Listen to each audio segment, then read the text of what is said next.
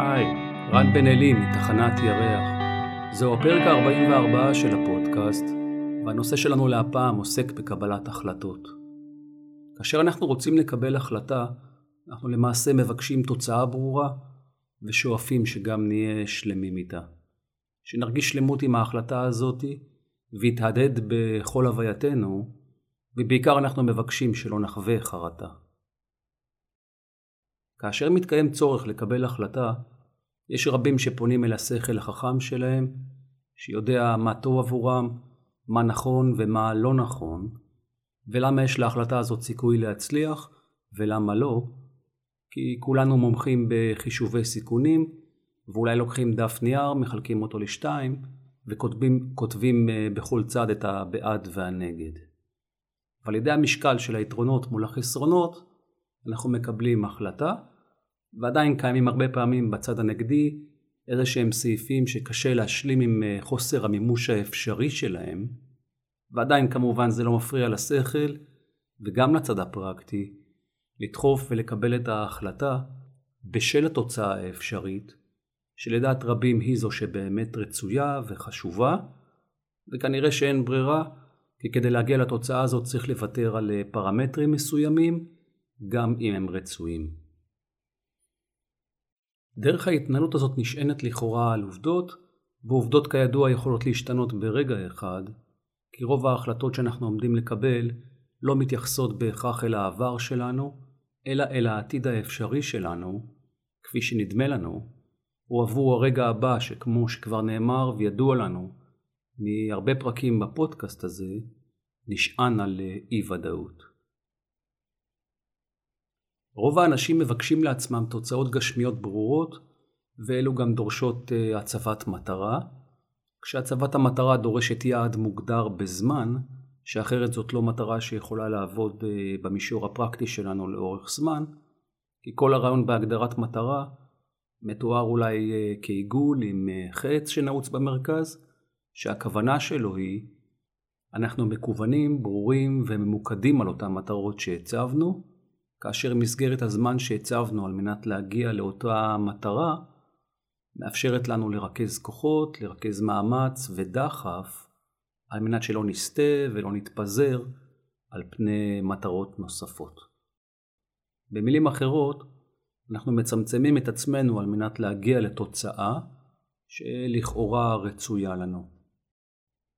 ההסבר המלומד של השיטה הזו מראה ומסביר שאין אפשרות להרחיב את עצמך כאשר אתה מציב לעצמך מטרות, שהרי המטרה דורשת אנרגיה, רצון ומיקוד, והיא מחייבת התעלמות מאפשרויות אחרות, והיא גם דורשת עידוד ותדלוק של עצמך על ידי התלהבות מהשגת המטרה האפשרית, שהרי הצמצום הוא זמני ועוד מעט תגיע לתוצאה הרצויה והנחשפת.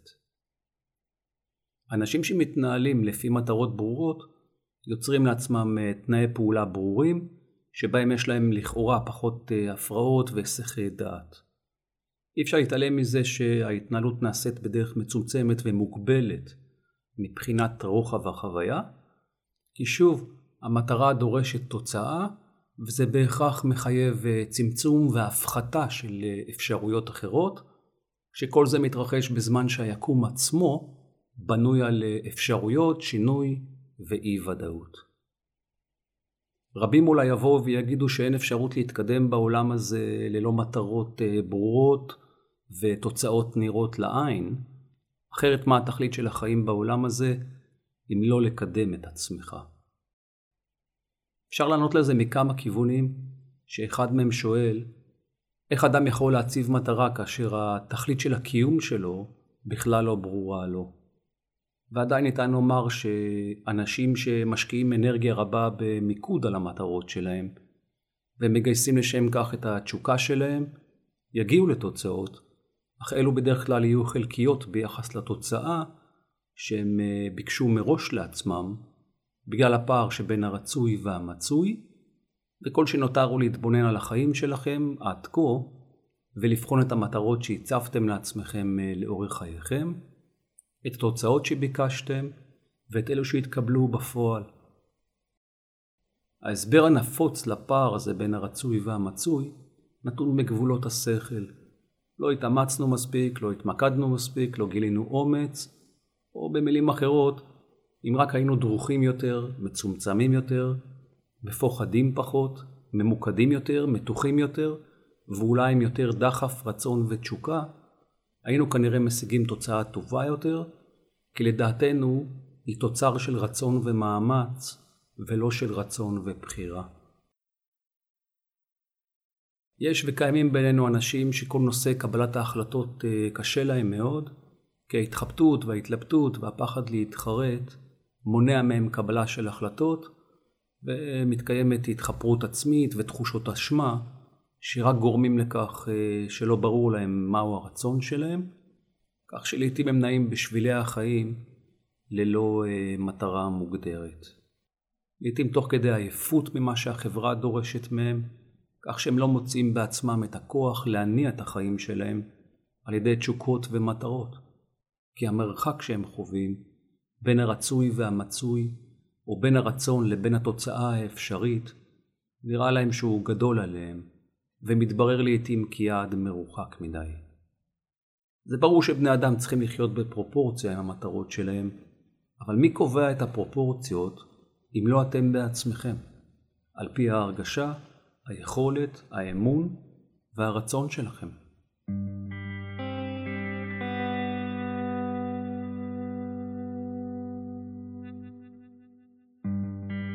בסופו של דבר אנחנו חיים בעולם הזה עבור התנסות במודעות עצמית ובהתבוננות עצמית. והפער בין הרצוי והמצוי הוא גם המרחק שבין המודעות לתודעה שאותו יש להשלים. פער בין הפוטנציאל המלא למימוש האפשרי במגבלות החומר.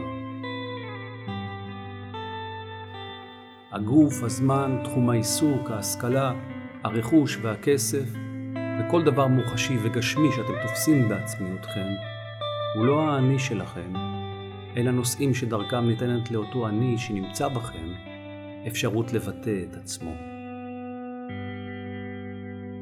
כל אותם גורמים חיצוניים שמופיעים בחיים שלכם, הם מגרש המשחקים של עולם החומר, שמשמש קרקע להתנסות עבור רכישת המודעות הזאת, אבל עבור רבים לא המודעות היא המטרה, אלא מגרש המשחקים עצמו שהפך להיות המטרה והתכלית.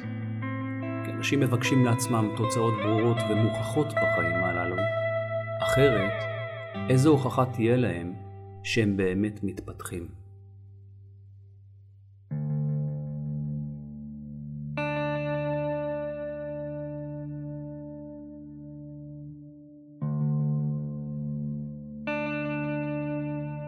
בין אם אתם יודעים איך לקבל החלטות או שלא, בין אם אתם יודעים להציב מטרה או שלא, בין אם אתם נעים בחיים הללו על פי תוצאה ברורה או שלא, עדיין קיים הפחד להתחרט, וזה ברור שחייבת להיות משמעות עמוקה לאיכות ולתכלית של הדרך שבה אתם צועדים, וגם אמורה להיות מסגרת ברורה, וכן, כולנו גם צריכים הוכחות ועידוד וחיזוקים, אבל עדיין מבין כל המהלכים, כל הצעדים וכל ההחלטות שתעשו בחיים שלכם, מה שיקבע את סיום הדרך הוא הצעד האחרון שתעשו.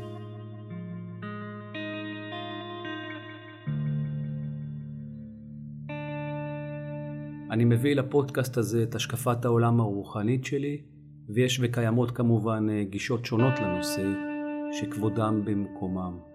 וזהו פודקאסט עם אפשרויות ומחשבות בלבד, ולא אורים ותומים. ולכן, זה לא טוב וזה לא רע. לא גבוה או נמוך, ומומלץ להישאר פתוחים.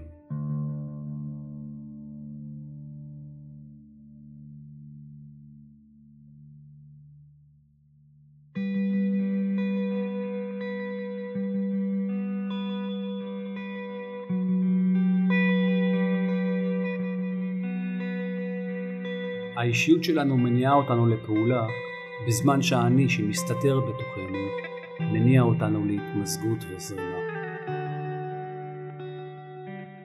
סבך החיים, האתגרים והתכלית שכל אחד ואחת מאיתנו באו לממש בחיים הללו, היא לא תמיד דרך מרופדת בצמר גפן, אלה האתגרים שמופיעים כסלעים על שביל צר במעלה של הר. וכן, יש בינינו כאלה שמדלגים כיעלים ואיילות בינות לסלעים ורצים בשביל הצר. יש אחרים שבוחנים כל סלע וחוקרים את עצם מהותו של המכשול ומבררים למה הוא כאן. יש כאלה שמאמינים שהימצאותו של המכשול מצביעה כפי הנראה על רמז מסוים שקיימת בעיה פנימית, אחרת השביל לא היה תלול ומרובה מכשולים. אחד מציב לעצמו התניה להגיע אל הפסגה באיזשהו זמן מוגדר, ואחר מתלונן על כך שהשביל צר מדי וגם שואל למה אין מעקה שישרה אליו תחושת ביטחון. כולנו חוקרים בעצמנו את המאמץ הדרוש, נתפסים להסחות דעת, מושפעים מהסביבה, מסיפורי הצלחה של אחרים, עם מערכות אמונה שמספרות, שמחשבה יוצרת מציאות, ולכן הכל אפשרי, גם הדבר שנראה דמיוני או אשלייתי.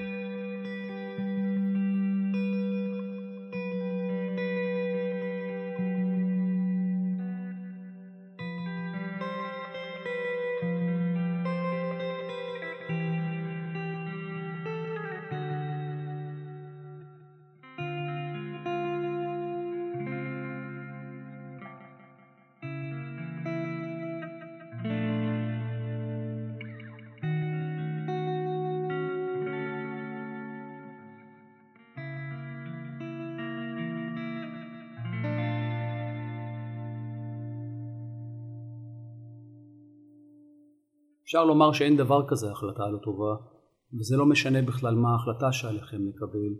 מה שמשנה זה מי הוא אותו אני בעצמכם שמקבל את ההחלטה הזאת ומאיזה מקום הוא מקבל אותה. אדם שמונע מתוך מקום שכוונתו להביא תועלת לאחרים ולגרום להם עושר, מונע לידי הדחף של תחושת האחדות המשותפת, והוא מתודלק ומוזן מהיקום, לעומת אדם שמציב מטרות או מקבל החלטות מהמקום האישי, התועלתני וממושאי התשוקה שלו, שרק יערימו קשיים. קשה להתנהל עם אנרגיה רבה ולאורך זמן, כאשר מושא התשוקה שלך הוא יעד רחוק מדי, שכרוך בצורך שלך להוכיח עליונות וכוח על אחרים ועל עצמך. כעת אני רוצה לשתף אתכם בשאלה שהופנתה אל הפודקאסט.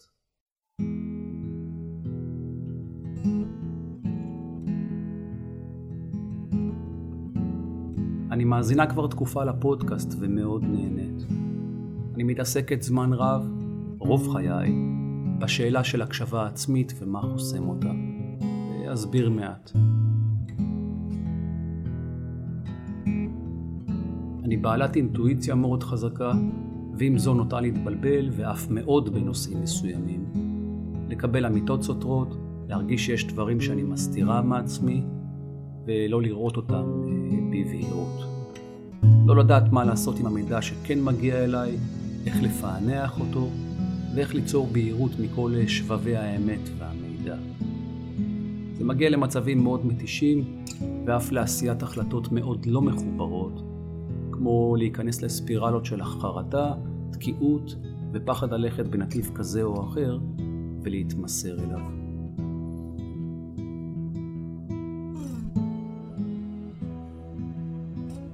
אהבתי מאוד את מה שאמרת בפודקאסט על אינטואיציה, וברור לי שהקשיים שמהם אני סובלת קשורים כמובן לטראומות ולסביבה שפגדלתי, אבל הם לא מתבטאים בכל תחומי החיים, אלא בעיקר בנושאים שקשורים לבירור עצמי של בחירת הלב והתמסרות ליחסים ולבית. למרות כל המודעות וההתעסקות בנושא, מתוך רצון לשינוי, אני מרגישה שהפלונטר הזה הולך ומסתבך בתוכי, ואשמח אם תוכל לשפוך אור על הנושא, ומקווה שהייתי ברורה.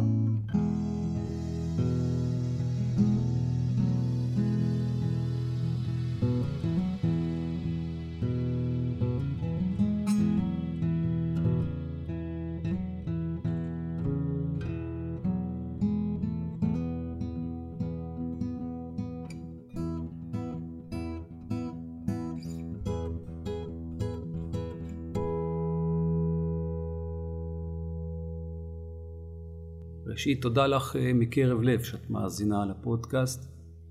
שנית, אמרת שאת מתעסקת רוב חייך בשאלה של הקשבה עצמית ומה חוסם אותה, ורציתי לשאול אותך, עם מה את אמורה להתעסק אם לא בשאלה הזו?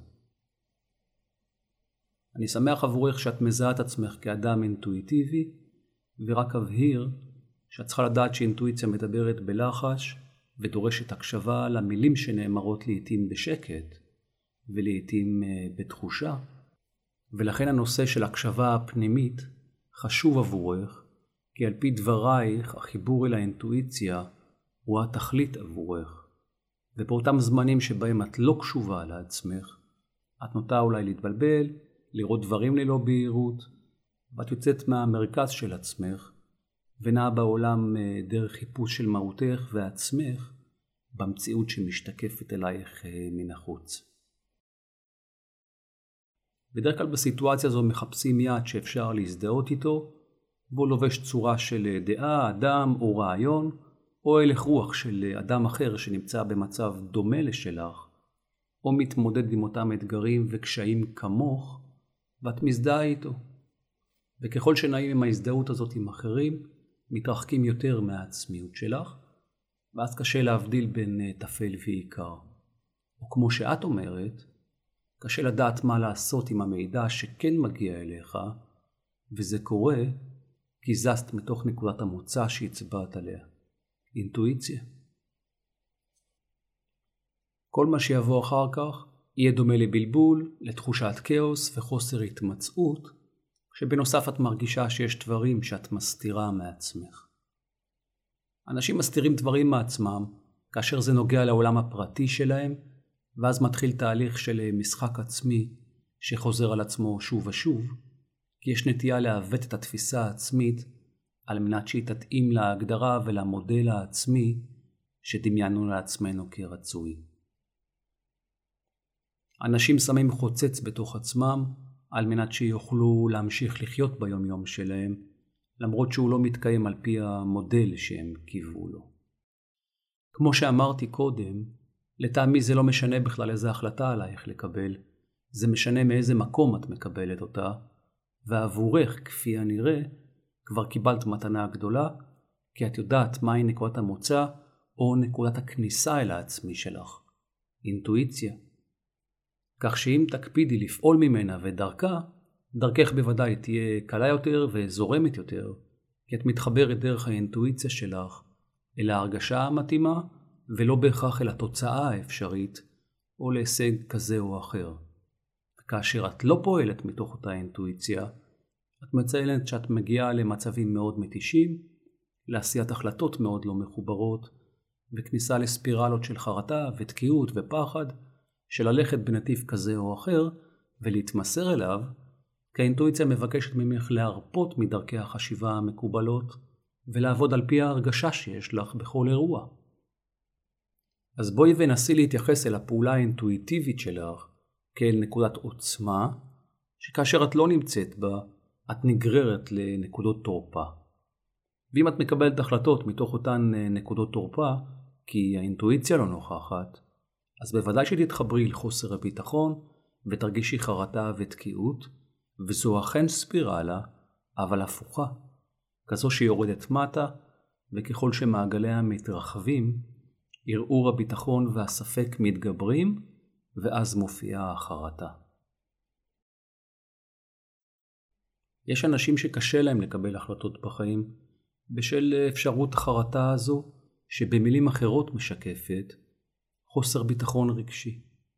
ולכן בפשטות אומר לך, שנשמע על פניו שמוטב לך לקבל את ההחלטות שלך, כאשר קולה של האינטואיציה נשמע בתוך עצמך, אבל האינטואיציה לא מדברת בהיגיון בהכרח, והיא לא מכוונת ליעדים שמטרתם סיפוק התשוקה האישי, הישג או מטרה שנמדדת רק על פי ערכי החומר בהכרח, אלא על פי ערכי הבחירה הרצויה והלב, כי האינטואיציה היא כלי של הנשמה שמחבר בין הרגש לבין הצד שכלתני פרקטי, והיא נסוגה כאשר האיזון של רגש ושכל מופר, ואז היא לא יכולה להשמיע את דברה ואת הוראותיה, וכשזה קורה, מוטב לסגת ולא להסיק מסקנות ברגע זה, עד אשר היא תופיע שוב כשמש ביום חורפי.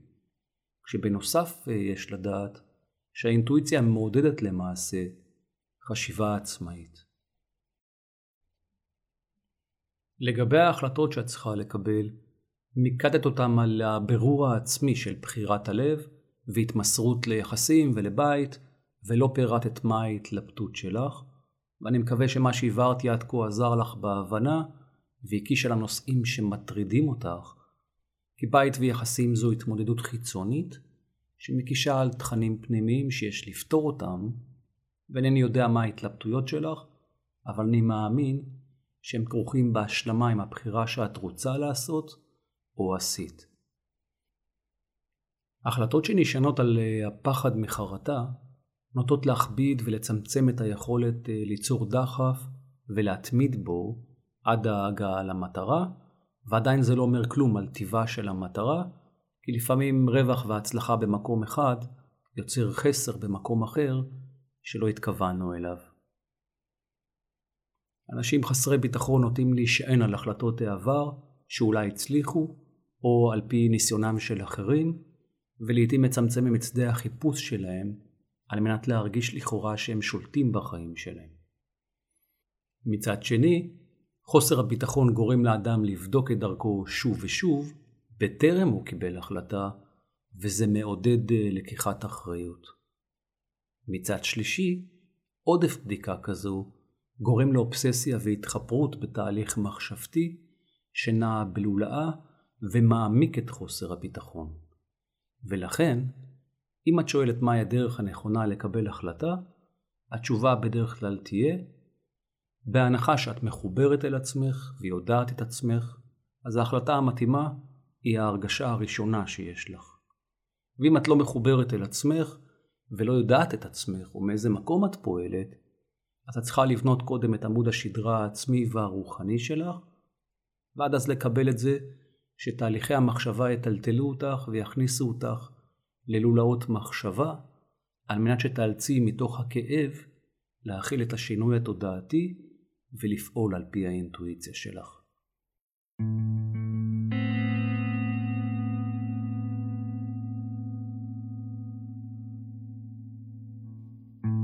האם אתם הולכים לסופרמרקט עם רשימה?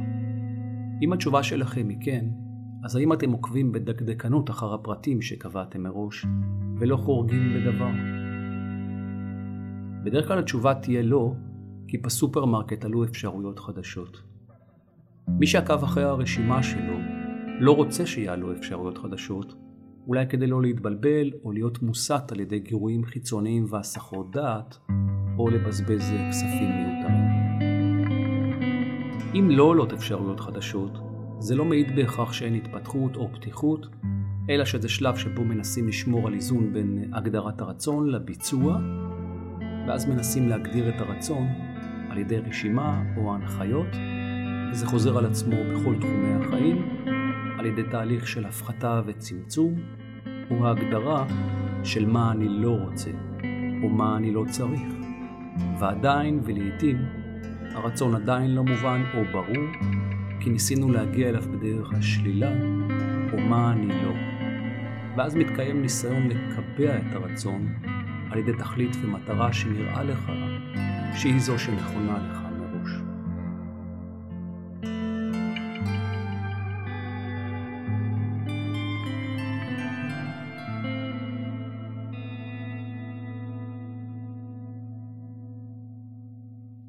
החיים שלנו הם כמו סופרמרקט.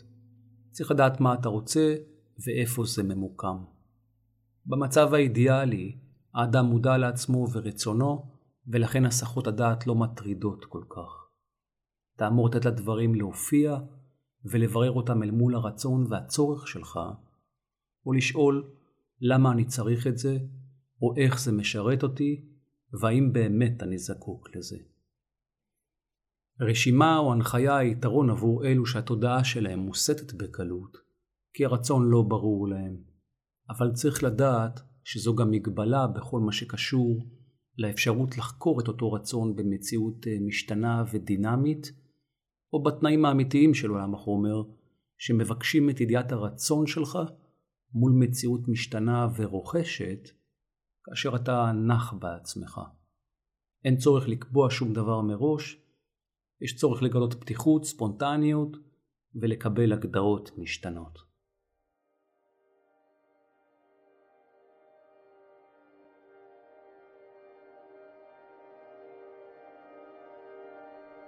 האם אתם מוכנים לטעום טעמים חדשים שטרם טעמתם? האם אתם מוכנים להביט בחיים דרך עיניים שמקבלות את העובדה שהכל בר שינוי?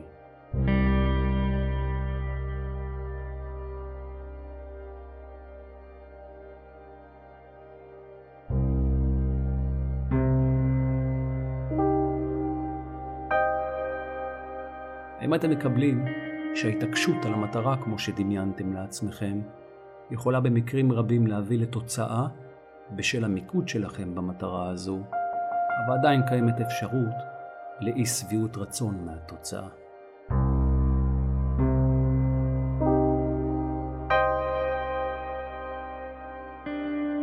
האם אתם מקבלים את הרעיון שהכל נבחר על ידכם מראש כאפשרות, שאין דבר כזה בחירה לא טובה, ושכל בחירה נלקחה בחשבון מראש, ולכן גם אין דבר כזה החלטה לא נכונה?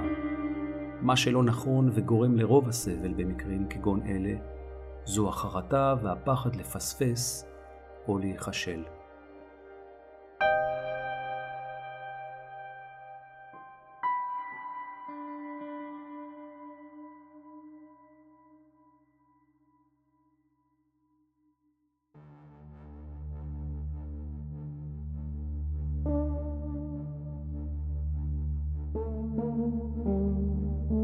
בעיר מסוימת גרו 3 חברים טובים בשכנות די קרובה אחד על השני, 2 גברים ואישה שהיו חברים עוד מימי הילדות המוקדמים שלהם.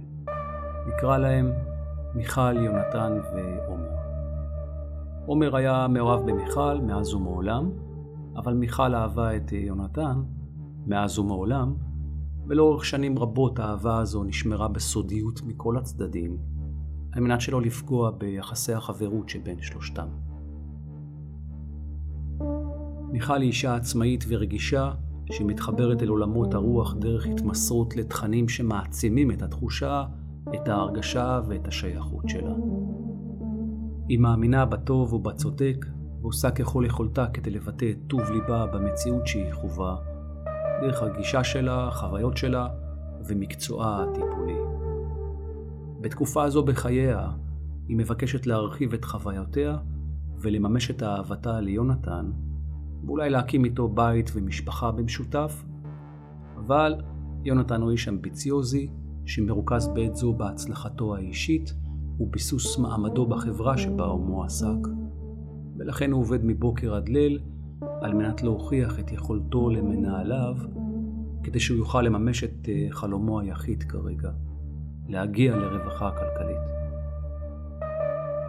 מעת לעת הוא יוצא עם נשים, אבל חוסר הפניות הרגשית שלו לא מאפשר לו לבסס קשר יציב לאורך זמן, כי הוא מתוח מאוד ולא מרגיש פניות אמיתית, ולכן הוא בעיקר מחפש פורקן.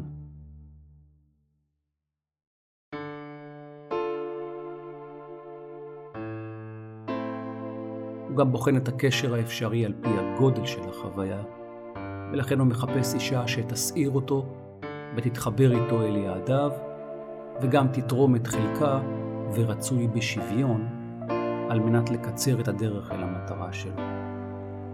הוא אוהב את מיכל כחברה, והוא לא מאוהב בה, כי מבחינתו היא רגשית מדי, מרחפת מדי, ומפנה לדעתו זמן רב מדי לעולם הרוח ולא אל עולם החומר, ולכן מבחינתו היא לא אופציה זוגית.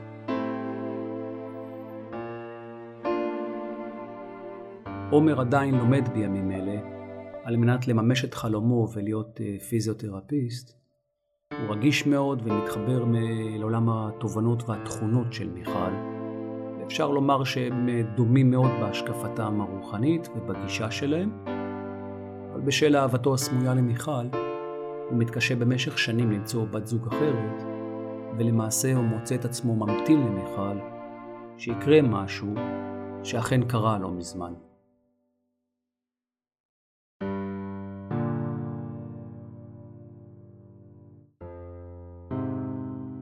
שלושתם היו במסיבה משוגעת, השתכרו ושמחו ורקדו, ואז יונתן הכיר במסיבה הזו אישה מהממת, ובילה איתה את כל הערב, הרחק מחבריו, ומיכל מצאה את עצמה שבורה וכואבת. בעומק השבר והקנאה, היא שיתפה את עומר בתחושותיה כלפי יונתן. ובעומק ההתוודות, עומר שיתף את מיכל בתחושותיו שלו כלפיה. זה לא שהיא לא ידעה בסתר ליבה מה הוא מרגיש אליה, אבל הייתה עוצמה לכנות ולמילים שנאמרו, ומתוך הכאב והאכזבה של כל אחד מהם, מהאלכוהול והסערה הרגשית, איכשהו הם מצאו את עצמם מיחד באותו ערב. הלילה היה סוער, רבוי תשוקה מצד עומר, ורבוי דילמות מצד מיכל. למחרת בבוקר, כל אחד מהם התעורר אל מציאות אחרת. עומר הרגיש שהוא הגיע בסמוך לגביע הקדוש, אבל פחד מהתחושות של מיכל, שהרגישה בתוכה שזו בגידה ביונתן, ואיכשהו היא נסחפה עם הסיטואציה ללא הסבר רציונלי. ככל שעברו הימים, נפרט אצל עומר קשר השתיקה כלפי מיכל, והוא הביע את אהבתו אליה שוב ושוב בכנות. והיא מצאה את עצמה חצויה, כי מצד אחד היא אהבה את עומר, אבל לא כבן זוג, אבל היא כן אהבה את יונתן יותר, ולא יכולה להשתחרר מהתחושה שאולי תפספס משהו אם היא תפסיק להמתין לו. עומר הסביר לה שלמרות גילו, הוא בקושי הצליח לצאת עם נשים אחרות, כי אהבתו הייתה נתונה עלה, והנה יש כאן הזדמנות עבור שניהם. היא ענתה לו, הנה חיכית שנים, ואולי זה יצליח ואולי לא, אבל יש אפשרות שאם זה יצליח, אז ההמתנה שלך לא הייתה לשווא. ולכן, גם אני לא רוצה לפספס את האפשרות שיהיה עם יונתן, ולכן נמתין לו. אבל מצד שני, אני רוצה בית ומשפחה, ואתה מציג ומייצג את כל מה שאני מאמינה בו ורוצה, אבל אני חצויה, והמצב הזה רק מסבך את חיי.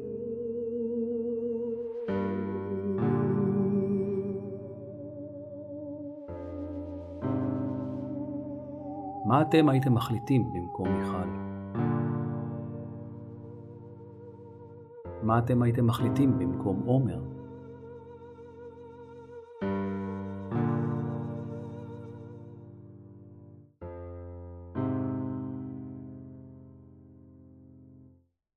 עומר ומיכל דומים מאוד, הם רגישים ומרגישים ומביטים על החיים באופן דומה מבחינה רוחנית וגשמית. האם לדעתכם זו התאמה מספיקה, או שצריכה להיות התאהבות והסחפות מלאה על מנת להתחבר כזוג? אם התשובה שלכם היא כן, רק ההתאהבות קובעת, אז תביטו בעיני בני או בנות הזוג שלכם, אם יש לכם או היו לכם, ותאמרו לעצמכם שסיבת החיבור ביניכם נשענה או נשענת רק על העובדה שאתם אוהבים בו או בה. ואם אתם מוצאים את עצמכם עם תשובה שלילית בקשר לעובדת ההתאהבות הזאת, אז תענו על שאלה. איך ייתכן שאתם חיים בזוגיות שבה אינכם מוצאים את עצמכם מאוהבים? אפשר לומר על עומר ומיכל שהשקפת החיים שלהם דומה, אבל גם ההתנהגות שלהם.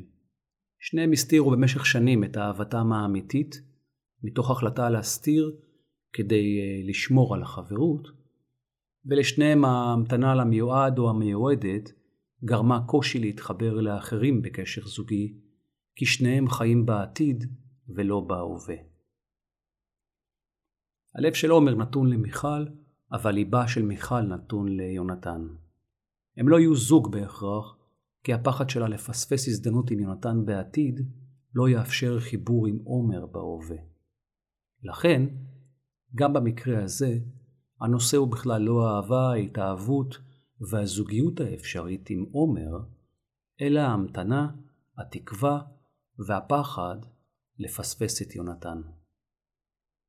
ההחלטה של מיכל היא לא האם להיות עם עומר או שלא, אלא האם לשחרר את הספק, החשש והפחד שאולי תתחרט ולהפסיק להמתין ולחיות את הרגע, או לחלופין, להחליט שלא משנה מה יהיה ויגיע אליה בחייה, היא תמשיך להמתין לי יונתן, כל עוד נשימתה באפה, כי האהבה היא הדבר היחיד ששווה למות למענו.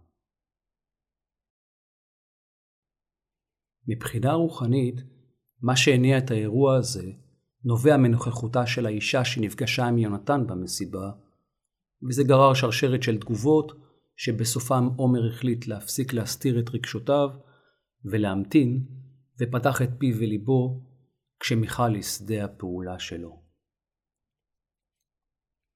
אם מיכל תחליט להמשיך להמתין ליונתן, זה ישפיע על שדה הפעולה של עומר. ואם עומר ישקיע ויפתח את ליבו מול מיכל, זה ישפיע על שדה הפעולה שלה. האירוע כולו תלוי בעוצמת הרצון של עומר בעיקר, כאשר למיכל יש כמובן את זכות הבחירה החופשית, ויש לה רצון מעצמה, אבל היא נענתה לעומר באותו ערב, והיא שוקלת את האפשרות בתוך עצמה וצריכה להחליט. יש כאלו שיגידו שמה שחיבר ביניהם באותו ערב, זה דווקא פרץ רגשות, אלכוהול ועומק הקנאה לאישה האחרת. אני הייתי מציע את האפשרות שהיא נענתה לעומר ומוכנה לשקול את הזוגיות איתו, רק כי היא רוצה לבדוק את האפשרות שהיא תפסיק להמתין ליונתן. אבל כדי לעשות את זה, צריך להחליט. מהי לדעתכם ההחלטה הנכונה? זה ממש לא משנה מה מיכל תחליט, כי חוסר ההחלטה מסוכן יותר מההחלטה שלכאורה לא טובה. החיים זה כמו סופרמרקט, שבו צריך לדעת להגדיר את הרצון שלך וללכת למדף הנכון ולקחת את מה שאתה רוצה. כרגע מיכל עומדת באחד המעברים של הסופר ומתלבטת בין שני מוצרים, שני דרכים, שני שבילים, שמובילים בסופו של דבר לאותו מקום. אבל כל שביל דורש ממנה תנאים אחרים. היא מאוהבת ביונתן, אבל ברמה הפרקטית, כל מה שהוא יכול להציע לה זה רק קשיים ועיכובים, כי כרגע הוא עסוק בעבודתו ואין לו פניות. הוא גם לא מאוהב בה, ולמעשה הוא מחפש סגנון אחר של אישיות. מישהי שתהיה כמוהו, שתדחוף ותניע את עצמה ליעדים מעשיים שהוא מוצא כראויים. ואז נשאלת השאלה, האם מיכל עדיין רוצה את רעיון הזוגיות הזאת, למרות התנאים הללו. מצד שני, יש את עומר. הם מתאימים בראש, בהגדרות, במבנה, בעיסוקים ובתפיסת העולם שלהם. אבל היא לא מאוהבת בו. יש בו הכל, חוץ מהתבלין המרכזי. בסופו של דבר, זה לא משנה מה מחליטים, אלא מאיזה מקום מחליטים. ידיעת העצמי, ידיעת הרצון, והבקשה להיות מאושרים כבר מציבים אתכם בנתיב שמחובר אל עשייתכם הפנימית, וזה נכון שהתחבטויות הן חלק אינטגרלי מכל תהליך קבלת החלטות, אבל צריך לדעת שמה שמקשה יותר על הדרך זה חוסר ההחלטה, הדחיינות, הפחד להתחרט או הרגשת הפספוס, אותן מחשבות שמספרות שאולי חבל שלא בחרנו בהחלטה אחרת.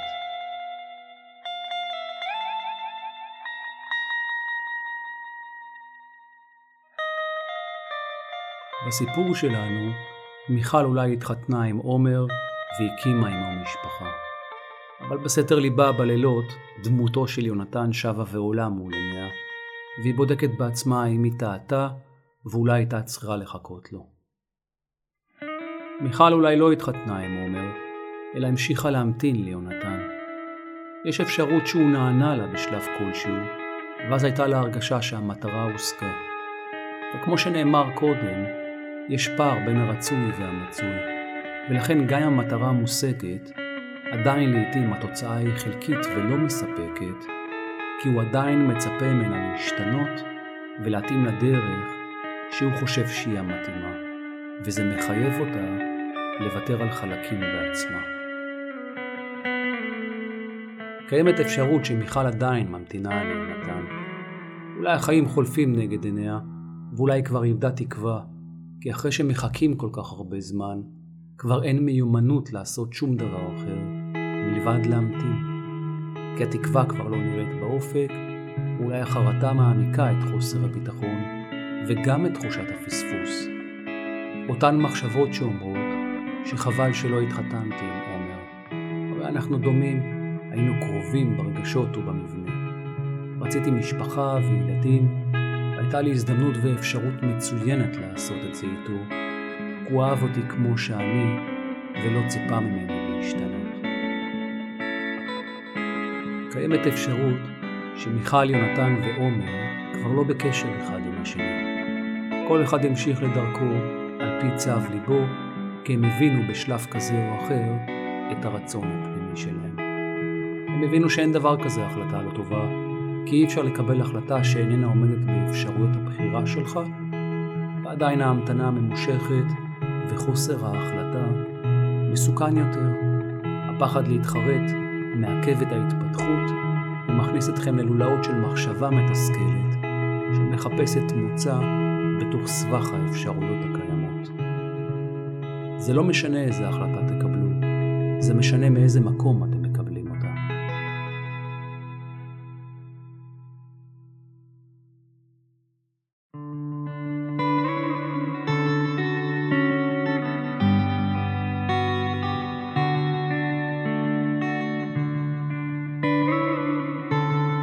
תודה רבה לכם על ההאזנה. אם יש לכם בקשות, שאלות ונושאים שמעניינים אתכם, אתם יכולים בשמחה להפנות אותם אליי דרך אתר האינטרנט של תחנת ירח, בכתובת moonstation.coil, או דרך דף הפייסבוק של תחנת ירח. תודה לעידו היקר על המוזיקה המקורית והנהדרת שלו. אני מאחל לכם ימים טובים ושמחים, ונתראה בפרק הבא.